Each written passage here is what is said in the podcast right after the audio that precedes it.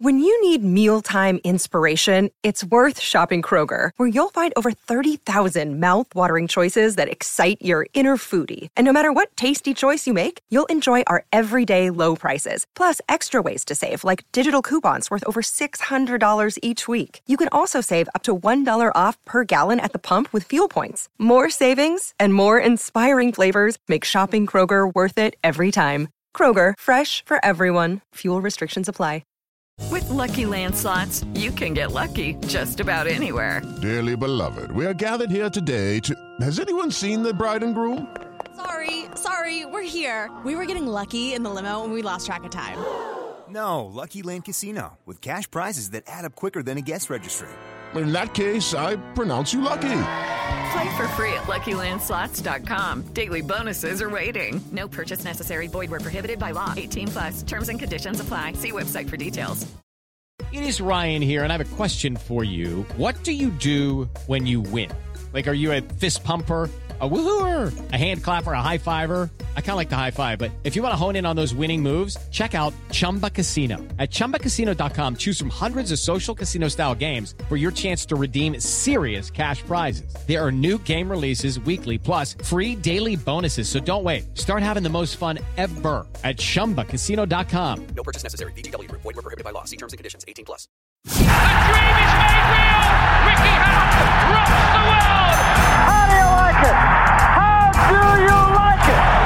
Was 50 years younger and I'd kick your ass. It's over. Mamma mia, he's done it. Anthony Joshua defeats Vladimir Klitschko. Uh, let's get ready to rumble.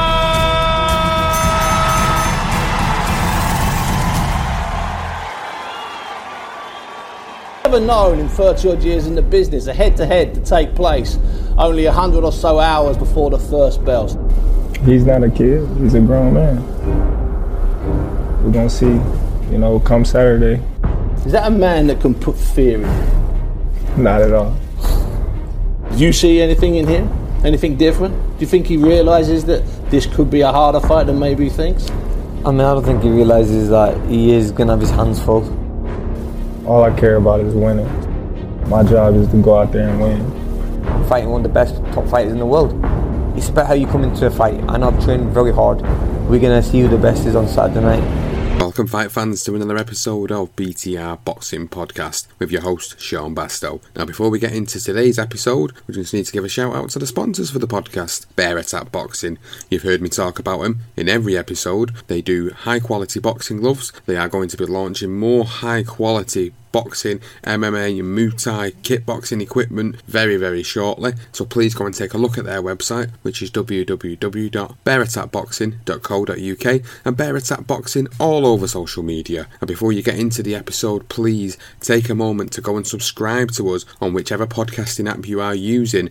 We're on Podbean, we're on Stitcher, Spreaker, Player FM, we're even on YouTube, we're on Spotify. Go and find us on any of the podcasting apps. Subscribe to us, leave us a rating, leave us a review, and follow us on the social at BTR Boxing Pod and BTR Boxing Podcast. So this is it. This is the preview for Terence Crawford versus Amir King Khan this weekend over in New York City. Really looking forward to this fight as the fight grows ever closer. I'm starting to wonder how this is going to go down and in today's episode I'm going to break down for you what I think is going to happen in this fight. We're going to talk about each men's careers up to date, and we're going to be talking about keys to victory for both men. And as always, I'm going to give a prediction in this one. And as you've gathered already at this point, it is just myself covering this one today. So I'm going to get through this as quickly as possible, and I'm going to look forward to speaking about another good fight coming up this weekend as well. So let's get into the meat of this particular episode then. I'm going to obviously talk about Terence Crawford first and foremost because this is billed as Crawford Khan. So I'm going to talk about Crawford's career first and foremost and find out a little bit more about what's been going on and give more of an insight into to what's been going on in his career to date with this fight with Khan because he is considered one of the pound for pound best fighters on the planet at the moment. And there, there is good justification for that and we'll talk about that. But there's also things that we're forgetting about his opponent, which is Mr. Amir Khan, who we're going to talk about as well. So I'd like to bring both sort of points of view up in this episode today. So we'll talk about his career and let's look at Crawford. Let's look at really sort of where he broke onto the scene. He debuted in 2008 uh, and went on to have a successful victories, KOs, TKOs, unanimous decision victories, and it wasn't really until we got to 2014 where we actually got to see Terence Crawford break onto the main stage when he fought Ricky Burns for Ricky Burns' WBO title. And I remember when he came to, to Scotland for that fight, nobody really knew who he was because he, he hadn't been given the mainstream audience over in the UK. He was well known in America, but in the UK, not a lot of people really knew him apart from the hardcore fans. So when he came over, it was like there's this unknown quantity, and you know Sky Sports were obviously talking him up as a you know a potential big threat. And on that night, he looked brilliant and completely outboxed Ricky Burns. And I, you know this is where really I started to think this guy is you know he's starting to look something special. But how will he do over his next few fights? Where will he go? He continues on. He beats Yuriorkis Gamboa, Raymond Beltran. He's beat Thomas Dulorme, and then he's beat people like Thierry Jean, Henry Lundy, an undefeated Victor Postol in 2016, John Molina Jr., Felix Diaz, Julius Indongo with a stunning knockout, Jeff Horn, and then in his last fight, Jose Benavides Jr. And now we're looking at him up in the welterweight division. So we've seen him move from lightweight to super lightweight to welterweight, which is where he stands at the moment. Now, he's not been in the welterweight division that long. This is actually going to be his third fight at welterweight, his first being against Jeff Horn, who he beat for the WBO welterweight title, which Horn had relinquished of Pacquiao. So it's, it's really interesting, uh, really interesting sort of talk about Terence Crawford because he is being regarded as a pound for pound fighter, and some people have him, you know, even in their top top two, top, even top one. Some people have him as the pound for pound best fighter at the moment, and I can I can understand why people are, are saying that, but there's I'd, I'd, probably put other people's resumes and performances over Terence Crawford. I don't think Crawford for me is a pound for pound number one fighter, but he's definitely a top five pound for pound fighter. That's for sure. I can't argue with that fact. Obviously, you've got to look at the fact that he's been up into his third weight and won a title in three different weight categories now. So he won the world lightweight title, he's won the super lightweight title, and he's now won a welterweight title. So I'm not going to argue that fact. I really am not the one thing that I think about Crawford when I look at his career is I, I, don't feel his resume when you actually match this up against Amir Khan's resume. It's I don't think it's as good. If I'm being totally honest, if you look at Khan's resume against Crawford's resume, I think you find that Khan's actually got the better resume, the better quality and level of fighters that he's been in with overall throughout his career. And there's there's actually quite a few people slightly backing Khan in this one. I mean, we know Khan, and we'll talk about Khan in a few moments, but people are starting to back Khan in this one because he has got the potential skill set to, to dethrone someone like Terence Crawford. There is obviously a lot of fragilities that we've seen of Khan's in the past, which makes Khan's fights very exciting. However, we have seen him perform to the highest level and beat some of the f- most feared fighters in the relative divisions. So for me, you know, you can't really just say this is going to be a washover fight. So Crawford's career so far today is is really stacking up really well. Free weight world champion, he's beat champions, he's beat former champions, undefeated fighters. He, he has had a, a good apprenticeship at the moment, and I think it will get better if he can get past Khan. And I've read in the build up to this that you know he considers Khan to be a legitimate threat uh, and, and a fight he must win obviously, a fight he must get through to prove how good he really is. So he obviously considers Khan, you know, as a, as a, as a legitimate world fighter and a world class fighter and someone who maybe people are saying he's on the decline who, who isn't. So this is going to be an interesting fight, I think, and the styles of both men are going to really, really gel, I think, and we're going to get an exciting fight. So let's talk about Amir Khan's career then. Obviously, it's well documented what sort of career Amir Khan's had, and for, for most people that listen to this podcast, you know, you probably probably UK based listeners, so you'll have seen his career over the years. We've seen him obviously get a silver medal in the 2004 Olympics. We've seen him come in in 2005, make his debut. He's been in some brilliant fights over the years, some brilliant fights. He's had a great apprenticeship. He's had some ups, he's had some major downs, and for me, the, if you look at the names on his record, you know, you've got the likes of Marco Antonio Barrera. Yes, I know, it was a very faded Marco Antonio Barrera. Kotelnik, who he won his first world title against, Dimitri Salita, who was undefeated at the time, he beat Paulie Malignaggi. He beat Marcos Maidana in what was probably one of the best performances I've seen of Khan's. The 2010 Marcos Maidana fight was, was fantastic. He's beat Zab Judah. Lam- he got beat off Lamont Peterson. He's been in the ring with Danny Garcia. He's beat the likes of Carlos Molina, Julio Diaz. He's been in the ring with Luis Collazo, Devon Alexander, Chris Algieri, Saul Canelo Alvarez, and then most recently Phil Lo Greco and Samuel Vargas. So if you look at the resume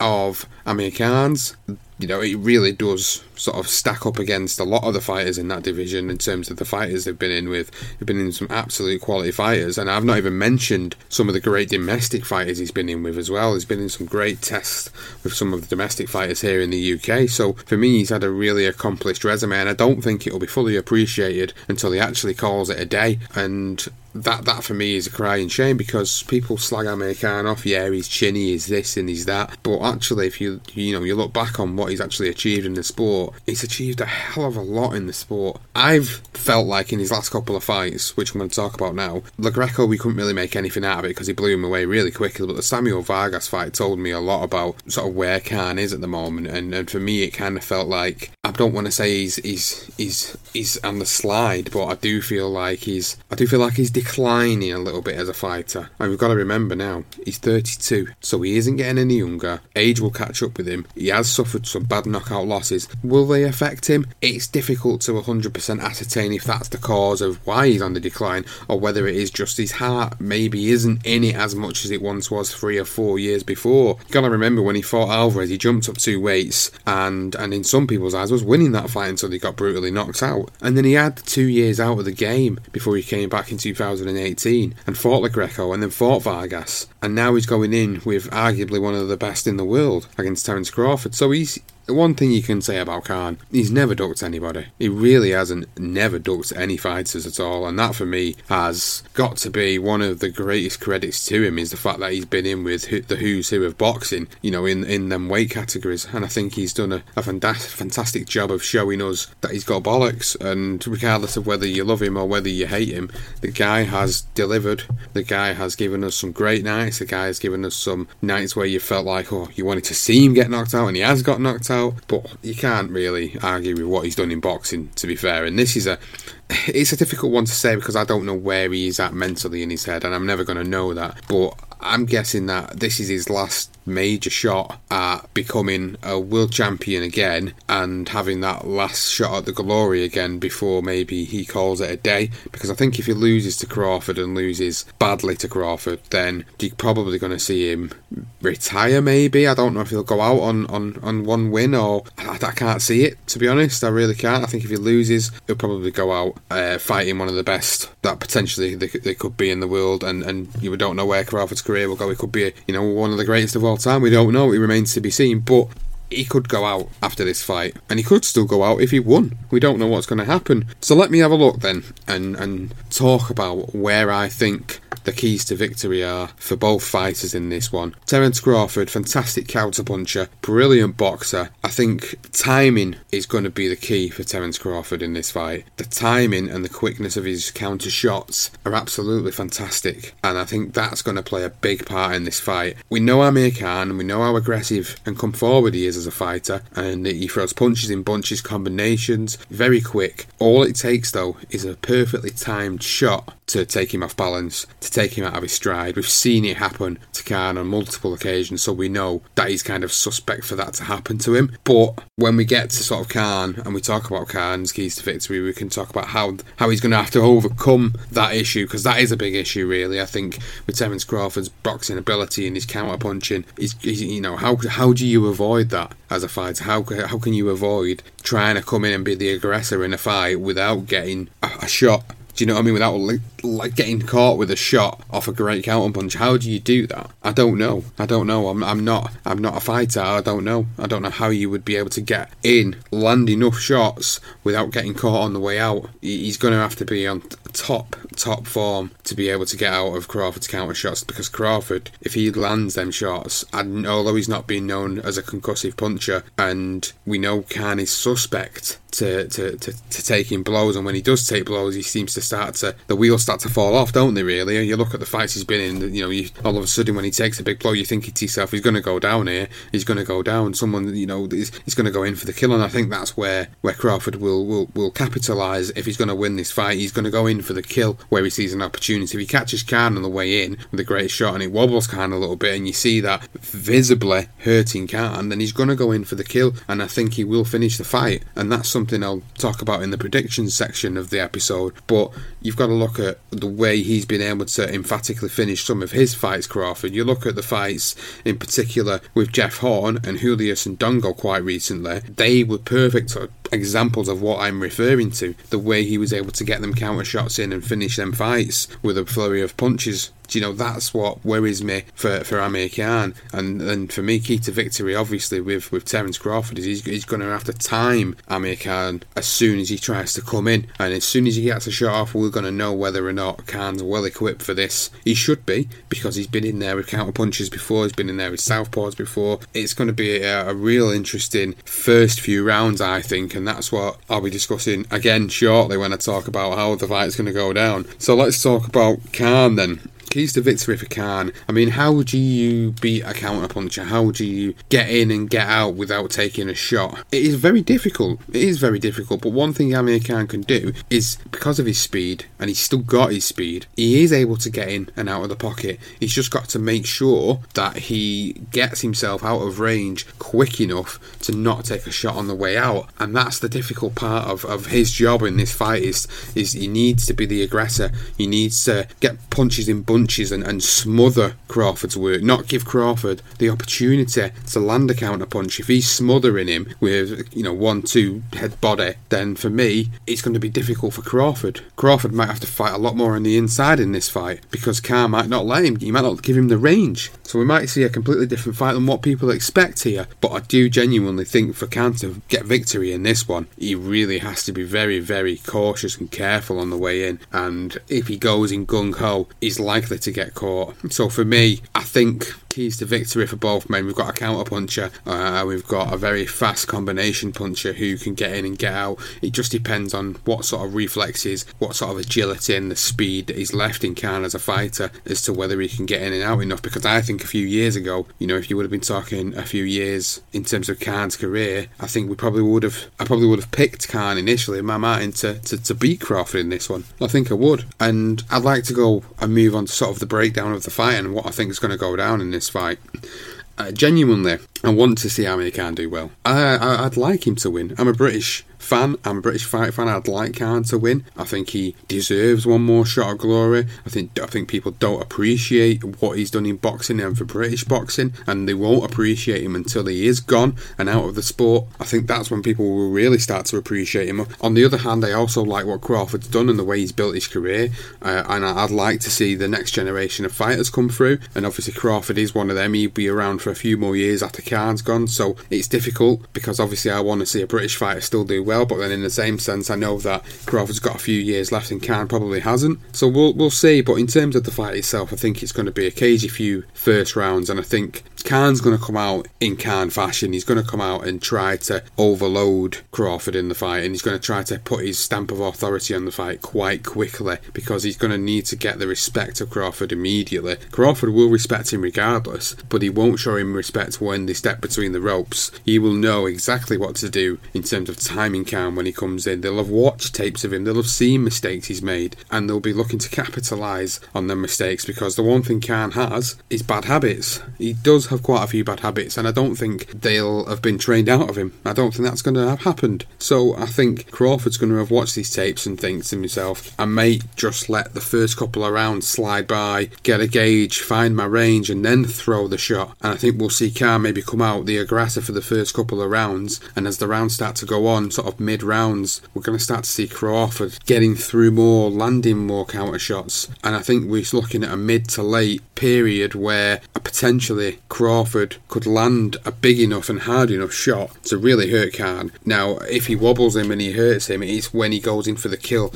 that's going to be the, the deciding factor, really, because I don't think he's got the one, as I've said, I don't think he's got the one punch concussive knockout power, so I can't see him just stopping him off one punch. But what I can see is him hurting Khan, maybe backing him onto the ropes and throwing a flurry of combinations, prompting the ref to step in. That's what I can see happening in the fight. I think that's more likely to be the outcome. So, in terms of predictions then for the fight, I think you've probably already kind of guessed what I think is going to happen in this fight. I think we're going to see an early onslaught from Amir Khan, as we do in these big fights. But then I think as the fight starts to go on, I think Crawford's going to start to unlock the puzzle of Amir Khan, and he is going to get through and he is going to hurt him. And I'm expecting a mid to late stoppage for Terence Crawford in this fight. Fair play to Khan. If he if he doesn't get the victory on Saturday and he decides to retire, I, will probably support him. To be honest with you, I'd probably be more than happy for him to call it a day because I don't think I'd want to see him uh, at this highest level once more time. I think I'd like to see him go out with all his faculties intact uh, and not end up hurt or seriously injured. And I wouldn't want that to be in this particular fight. I think for Crawford as well, let's not look. I don't want to make it sound like I'm a, I'm a bit of a can ass slicker because I'm not. I like the guy. I like what he's done for the sport. I like the fact that he's a British fighter and what he's done for British boxing. But I'm also uh, a boxing fan in general, and I like to see the next generation of fighters come through uh, and get into the big fights. And I think Crawford uh, and the likes of Thurman and Spence and Pacquiao are all around, and I'd like to see them type of fights. If I'm being totally honest with you, so that's my assessment of this particular fight, the Crawford Khan fight. So this is going to be a double header episode because I'm going to also cover off Dave Allen and Lucas Browne in this particular one. I was going to initially do a separate episode yesterday, but I didn't feel like it warranted a separate episode on this occasion. I felt like we could cover this off in, in one episode for Thursday and, and, and cover this particular fight off because, let's be honest, nobody really is majorly excited about the fact that Dave Allen and Lucas Browne are going at it in a headline event on a matchroom show on Saturday night. Not a lot of people, uh, uh, I can't really say anyone that I know is excited about this fight. Now, that's no disrespect to any of the two fighters, Browne and Allen, because this is the type of fight you'd expect to see on a bigger a bigger undercard. But yet, it's the main event of, of a matchroom show on a Saturday night, and this just comes down to, like we've talked about previously on episodes, about the matchroom quality shows in the UK dropping. And, you know, I, I sound really harsh here, but I think I'm speaking the truth. I think I'm speaking for a lot of people when I say that, that this shouldn't really be a headline headline fight, but it is, and we're getting it, and it's a heavyweight fight. And we've always we've always loved Dave Allen, and you know we've loved him or we've hated him or we've felt he's a lazy bastard or whatever we think about him. He's always been a character of the sport so far, and even still at his age, he's still pretty young at 27 in terms of fighting. He's had 60 wins, four losses, and two draws on his record. I feel like there's potential that that has not been unlocked by Dave Allen. And I'm going to talk about a little bit of Dave Allen's career first before I move on to, to Lucas Browne.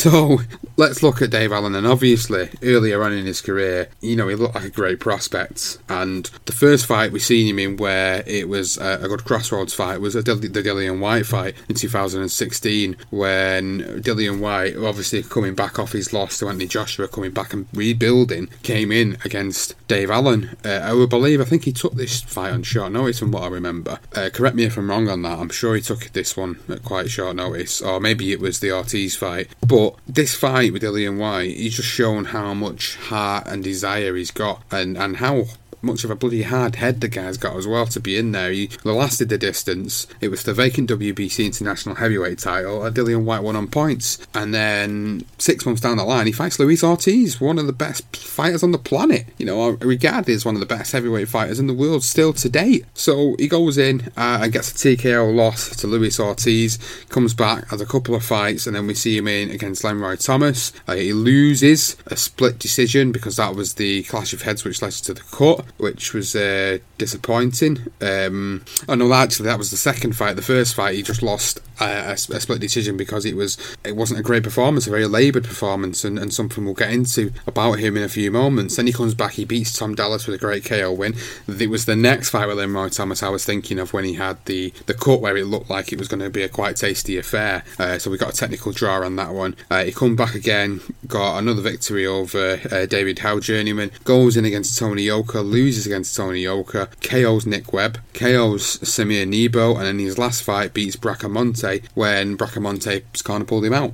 So in terms of resume, he's actually got some great fighters on that resume. You think of what Dillian Whyte's gone on to do. You think about what Ortiz has gone on to do in terms of his big fight with Wilder and and where we might see him go. You know, in the next eighteen months. And then he got a win against Nick Webb, who's undefeated. He fought Tony Yoka, who obviously former Olympian turned pro, uh, also now known as a bit of a drugs cheat. But he's been in with some great opponents, and now he goes in against Lucas Browne, whose only defeat was to Dillian Whyte last year. So this is going to be a real interesting fight for, for Dave Allen.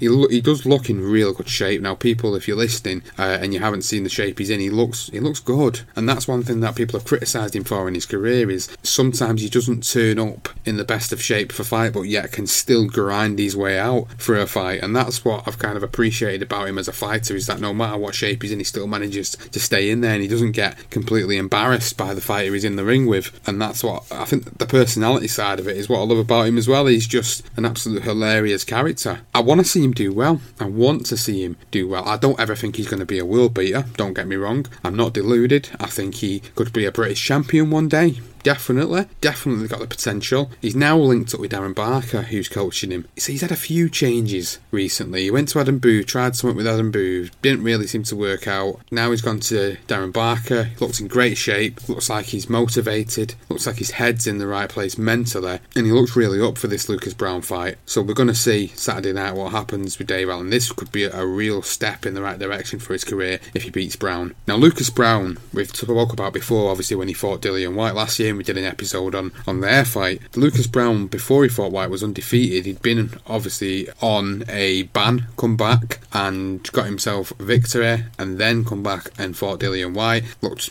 he looked out of shape. Let's be honest, he looked out of shape in that fight and didn't look great. He looked very sluggish. He got KO'd, uh, literally KO'd, completely knocked out, face down on the floor. I didn't think I'd see him back, to be honest. I really didn't. And then he fought Kamil Sokolowski quite recently as well, and, and he didn't look all that great in that fight, to be honest, as well. It was only a small, I think it was only a four round fight up in Scotland on a, on a Sam Kynoch show, but he didn't look great in that, and I think he pretty much got gifted a decision there, to be honest. And yet, he comes in now against Dave Allen, who I think he is in a very motivated place. Now, Lucas Browne, obviously, we know about his career. We know he was a former world champion. He held a portion of the world title. Uh, he's been in, I can't say he's been in some great fights because he hasn't.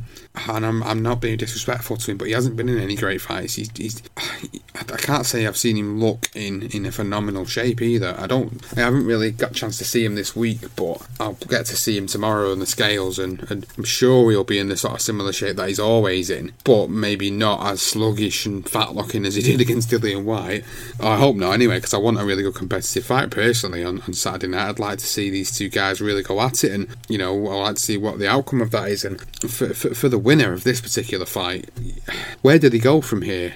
I mean, if Dave Allen wins, he's putting himself right out there to potentially fight for a, a, at least a British title in the future. Surely, surely he's got to be given the opportunity to fight for a British title in the future. And then if Lucas Browne wins, he's going to want to push himself right back up to world level again. He's going to want to start going in with, you know, maybe one of the top 10 guys and giving himself one more last shot at opportunity. But you've got to remember the guy's just turned 40. So the 40 year old against the 27 year old, if Allen is as motivated as what he seems, you know, I, th- I think we could see a turning point in his career. And we'll talk about keys to victory for this fight. Keys to victory for this particular fight. We've got Dave Allen who who can hit pretty hard, and he's shown he can hit pretty hard, and he can also take blows as well. I've not seen him being concussively really hurt in any of the fights where uh, the Tony Yoka fight in particular, where he was stopped, and the Ortiz fight where he stopped. He wasn't concussively hurt. He was just he, he was stopped because the referee jumped in because they felt like he was taking too many punches. But Allen just looked like he could carry on, and that's the thing with him. He's just one tough guy, and I think that's that's what people also appreciate him is he's just a genuine throwback fighter, as in he just he just just carries on walking through it, carries on. The guy, man, he's got a granite chin. He's got it's like Carl Froch's chin at heavyweight. It's ridiculous the amount of punches I've seen him take. So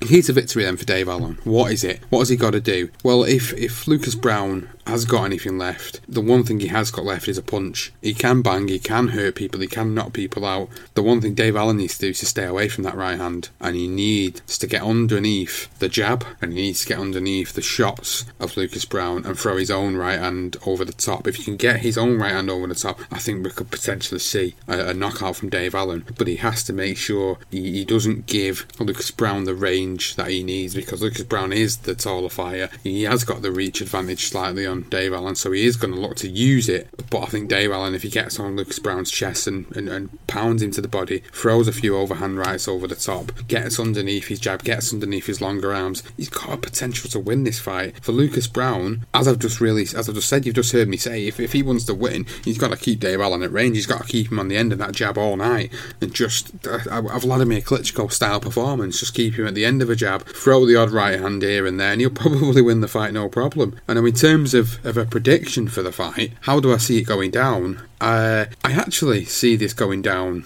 the distance, and I don't know why. I, I, just have this feeling that these two guys will end up going to the to the full full. I think it's a ten rounds or a twelve rounds. I'm not too sure, but I think it's going to go the distance. It's I just checked out. It's a twelve round fight, so I think he's actually going to go twelve rounds. It really wouldn't surprise me. And Dave Allen looks in great shape. I've said that. I don't know what Lucas Browne looks like yet, so I can't comment. But if Dave Allen looks in great shape and he could go them twelve rounds, we could see him grind out a decision win here. This is going to be interesting. Actually, I don't don't think it, like I say, justifies being the, the headline act of, of the Matchroom show on Saturday night. And do I see anything else on that card being the headline act? To be honest with you, no, I don't. And I'll discuss that discuss that with you now. Now I've done the prediction for the Allen Browne fight, I'll quickly touch on, on that and, and talk about the card. So, on the card, we've also got a fight which I think will be probably a decent fight on the card, which will be Joe Cordina and Andy Townend for the British lightweight title. So, Joe Cordina's going for the British lightweight title in only his ninth professional contest, which is an absolutely fantastic achievement if he picks that up. A real great achievement, but he's fighting a guy, Andy Townend, who can actually really bang. Although I feel his skill set is not at the same level as Cordina's, I still feel he will give Cordina a fantastic text and could could potentially cause the upset here on Saturday night. We've got Derek Chisora against Senad Gashi on the undercard of this as well. Chisora still plodding away, still looking for, for, for that one last big payday. I mean, I don't really think there's anything left to see with Chisora. I don't really see what else there is for him to do in boxing now. I think he's achieved whatever he wanted to achieve, and I can't see anything more for him. So I'm not really interested in the Chisora fight, if I'm being totally honest. It, it, you know, I, I'm not going to lose sleep over it if I miss it. I'll try and catch it, but I ain't going to lose sleep over it if I miss it because I don't think it's going to be an entertaining fight. Josh Kelly going into his ninth professional contest as well, fighting a 17 0 fighter. Uh, I can't pronounce his name. Uh, I think it's Runowski, Polish fighter in uh, Runowski is fighting, who's 17 0. So again, I don't really know much about his opponent, so I can't comment on whether he's actually of any quality. But one thing I would like to touch on really with the Josh Kelly situation is the fact that he was supposed to have an Avanesyan at the back end of last year. Pulled out last minute uh, with illness, and look what Avanesyan did to Lejarraga a couple of weeks ago. It makes me wonder whether they seen a little bit of what Avanesyan's got left in the tank and felt like it was maybe too soon for Josh Kelly. Now that's an interesting potential matchup down the line. Conor Benn's back on this card as well. We've got Nikita Abi as well. Can't pronounce Abibi. Abibi, I don't know. we've got Sam Cox, and then we've got Shannon Courtney on the card as well. So it's not the greatest of cards in the world. I'm not going to lie. It's a, a, a pretty bang average card, and I think what it what it's lacking is a couple of bigger marquee names maybe in the headline event. I think that's what's probably lacking in this card. However, it could still bring up some some great fights on the night and I could be sat here eating my words and, and doing a reaction show next week going actually this was a fantastic card even though I sat here and slated on Thursday. The thing is you don't really know what you're going to get. On paper you look at a lot of the cards and you think right well it's prospect against journeyman or guy that's been to the highest level they can get to against a journeyman guy who's sticking around for too long against a journeyman. And then you've got Dave Allen who's going in against Lucas Browne, which I think, like I say, it's for me probably the best fight of the night on the card. Although Joe Cordina and Andy Townend could be a show stealer, and that's that's my genuine, honest opinion on, on that particular on that particular show. Uh, in terms of Crawford Khan, I think uh, if I remember right, uh, I don't know if there's any good undercard fights on that. I know Teofimo Lopez is in action this weekend. Danny Garcia is in action this weekend as well.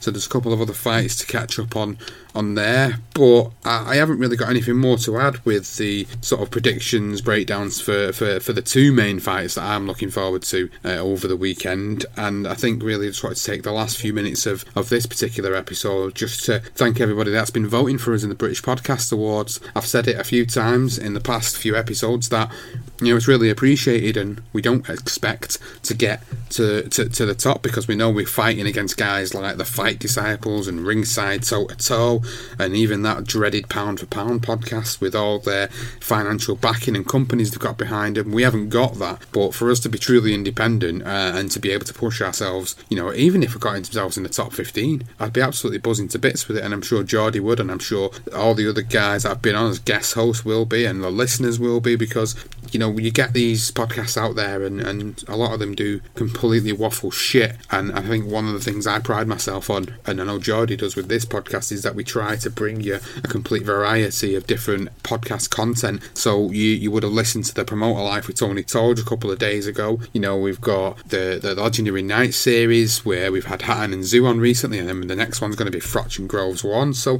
there's so much content coming up, and so many plans to get more fighters on for another season of to watch. It's you know I, I really pride myself on all that stuff, and you know I appreciate the feedback that people have given to us through the various podcasting outlets. So Apple Podcasts is usually quite a big one because most people have iPhones these days. So if you are on Apple Podcasts and you've not subscribed to us, please go and do it. Please leave us a rating and leave us a review and let other people know what you think of this podcast. Because if you think it's actually alright, then it'd be great for other people to see that because other people will look at that review and go, actually, I might give this a subscribe and I might have a listen to a few episodes and then they can judge for themselves. And then actually, then we might get more people giving that word of mouth out because that's one of the biggest things. Word of mouth and social media, are the two biggest things in today's age where it helps guys like us get ourselves to, to, to a different level in terms of podcasting. So, yeah, I wanted to thank everybody who's put the votes in for that. Uh, I also wanted to give thanks to a few of the co hosts that I've been on recently. We've had Greg Doyle with Legendary Nights. Uh, we've also obviously had Geordie back on for the previous episode, so it was great to get Geordie back on. He will be back. We'll, we'll get him on for the next episode. Uh, I am looking forward to getting another episode out to you next week of Legendary Nights, and I'm also looking forward to doing another special episode something I've been planning to do for a long time and a great subject to talk about, which is the biggest boxing upsets in history. So you're talking about your Tyson Douglas, you're, you're talking about some of the greatest fights uh, that have been upsets in history. I wouldn't so, so much say greatest fights in terms of quality, but I'm saying the ones that have been more of the biggest upsets in boxing history. So really excited to get that out for you as well. So that's it from me. I hope you've enjoyed the episode. I hope I've been able to give you some informative insights. I hope I've been able to give you some opinions. If you got any questions or you've got any opinions to fire over to myself, then you know where to find me. I'm on Twitter. I'm vocal. I'm at Sean Bastow ESBR. We're also at BTR Boxing Pod. If you've not followed Eat Sleep Boxing Repeats media platform, follow us because guess what? Elliot Stott's going to be down at the Allen Browne fight on Saturday night covering it for us. So check out our social channels. There'll be a few shots on there and there'll be a few action shots uh, of stuff that's going on at the event and maybe we might even see some interviews come out of that as well. So guys, thank you so much as always for listening to BTR Boxing Podcast and we'll see you on the next episode.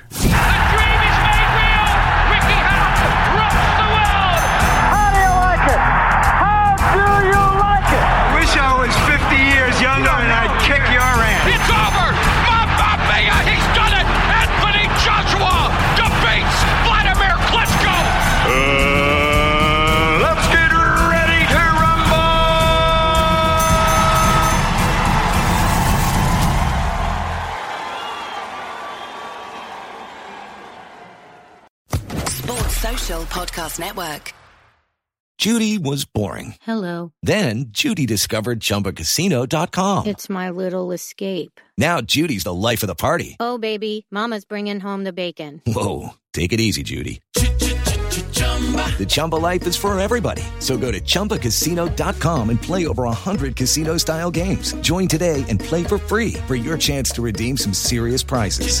chumba ChumbaCasino.com. No purchase necessary. Void where prohibited by law. 18 plus terms and conditions apply. See website for details.